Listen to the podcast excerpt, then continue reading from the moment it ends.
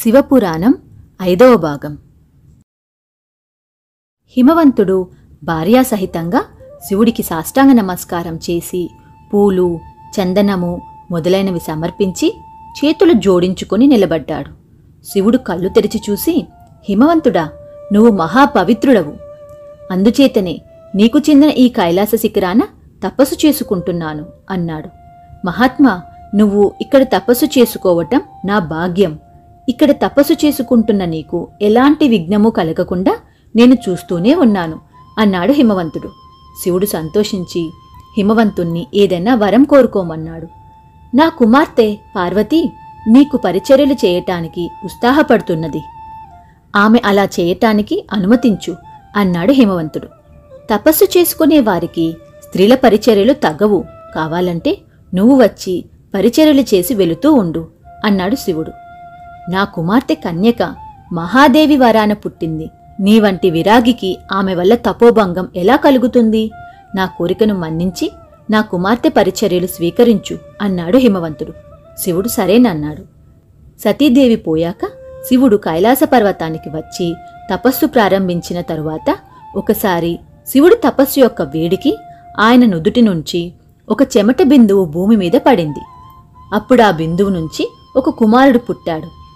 అతను ఆజానుబాహువు, ఎర్రని శరీరాక్షాయ గలవాడు, స్థూలకాయుడు. భూదేవి ఆ కుమారుణ్ణి ఎత్తుకొని శివుడి వద్దకు తెచ్చి చూపింది. శివుడు భూదేవిని చూసి, నువ్వు ధన్యురాలవు. నా చెమట నుంచి పుట్టిన ఈ కుమారుడు బాముడనే పేరుతో నీకు కీర్తి తెస్తాడు అన్నాడు. బాముడు పెరిగి పెద్దవాడై కాశీపట్టణం చేరి అక్కడ ఈశ్వరుణ్ణి గురించి ఘోర తపస్సు చేశాడు.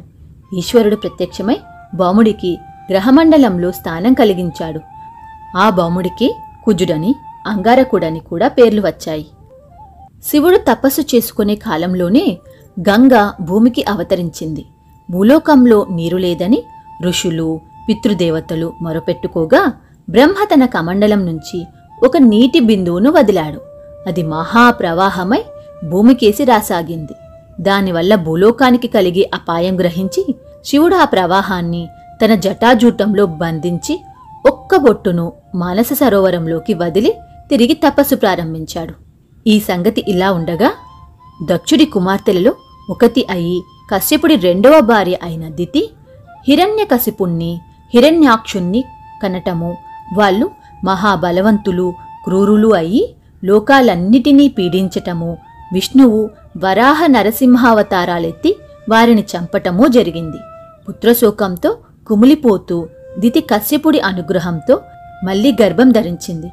తనకు మరొక ప్రబల విరోధి పుట్టబోతాడని భయపడి ఇంద్రుడు ఆమె గర్భంలోని పిండాన్ని తన వజ్రాయుధంతో ముక్కలు ముక్కలుగా నరికాడు. అయితే కశ్యపుడి అనుగ్రహం చేత పిండఖండాలు చావక దితి కడుపున మరుత్తులుగా పుట్టి ఇంద్రుణ్ణి సేవించటానికి వెళ్ళిపోయారు. దితి నిరాశ చెంది తనకు పుత్రదానం చెయ్యమని కశ్యపుణ్ణి తిరిగి ప్రార్థించింది. బ్రహ్మను గురించి కొంతకాలం తపస్సు చేయమని కశ్యపుడు ఆమెకు సలహా ఇచ్చాడు. దితి అలాగే చేసి అనంతరం కశ్యపుడి అనుగ్రహంతో వజ్రకాయుడైన ఒక కొడుకును కన్నది. వాడి వజ్రకాయం చూసి తల్లిదండ్రులు వాడికి వజ్రాంగుడు అని పేరు పెట్టారు. వజ్రకాయుడు పుట్టినప్పుడు ఉల్కాపాతాలు, భూకంపాలు, తుఫానుగాలులు కలిగాయి. దేవతలు భయపడ్డారు. దితి వజ్రాంగుని చాలా గారాభంగా పెంచి పెద్దవాణ్ణి చేసి, నాయన, దేవతలు నాకు ఎంతో శోకం కలిగించారు. వాళ్ళు నీ అన్నలైన హిరణ్యకశిపు, హిరణ్యాక్షులను విష్ణువు చేత చంపించారు. మరుత్తులు నా గర్భంలో ఉండగా ఇంద్రుడు నా గర్భాన్ని నరికాడు. నువ్వు దేవతల మీద యుద్ధం చేసి నా పగ తీర్చు అన్నది. తల్లి ఇలా అన్న మీదట వజ్రాంగుడు రాక్షస సేనలను చేర్చి రణబేరీ వేయించి దేవేంద్రుడి పట్టణాన్ని ముట్టడించి దేవతలను చావగొట్టి దేవేంద్రుణ్ణి బందీగా చేసుకుని స్వర్గాన్ని స్వాధీనం చేసుకున్నాడు.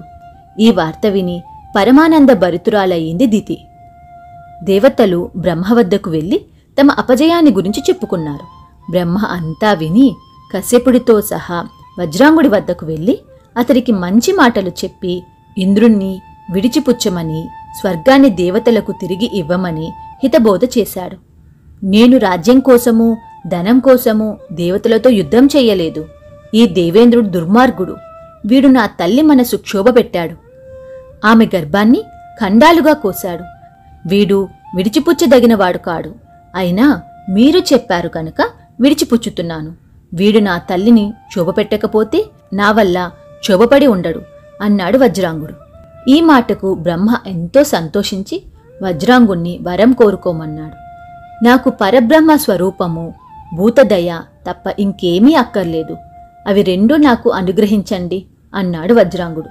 బ్రహ్మ మరింతగా సంతోషించి వరాంగి అనే సౌందర్యవతి అయిన కన్యను వజ్రాంగుడికి భార్యగా ఇచ్చి వివాహం చేసి కశ్యపుడి మొదలైన వారితో సహా వెళ్ళిపోయాడు.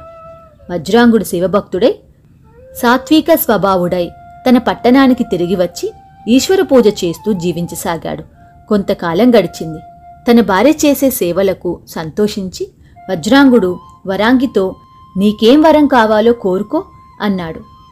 మహాబల పరాక్రమవంతుడు, దేవేంద్రుణ్ణి దేవతలని జయించగలవాడు, ప్రపంచంలో తన కీర్తి శాశ్వతంగా నిలుపుకోగలవాడు ఆయన కొడుకు కావాలి అన్నది వరంగా. భార్య ఇలా అనగానే వజ్రాంగుడు నొచ్చుకున్నాడు. వరాంగి స్త్రీ సహజమైన చపల చిత్తంతో దేవతా విరోధి అయిన కొడుకును కోరింది. అలాంటి వాణ్ణి విష్ణువు ఎంతో కాలం బతకనివ్వడు. అయితే వజ్రాంగుడికి మాట తప్పటం ఇష్టం లేదు. అందుచేత అతను బ్రహ్మను గురించి చాలా కాలం ఘోర తపస్సు చేశాడు. బ్రహ్మ ప్రత్యక్షమై నీ తపస్సుకు మెచ్చాను, ఏం వరం కావాలో కోరుకో అని వజ్రాంగుడితో అన్నాడు. మహాత్మా, నా భార్య దేవతలను జయించగల కొడుకును కోరుకున్నది, ఆమెకు అలాంటి కొడుకు కలిగేలాగా వరం ఇవ్వు అన్నాడు వజ్రాంగుడు. అతను కోరిన వరం ఇచ్చి బ్రహ్మ అంతర్ధానమయ్యాడు. వజ్రాంగుడు ఇంటికి తిరిగి వచ్చి భార్యతో ఆమె కోరిక తీరుతుందని చెప్పాడు. మిగిలిన కథ 6వ భాగంలో చూద్దాం.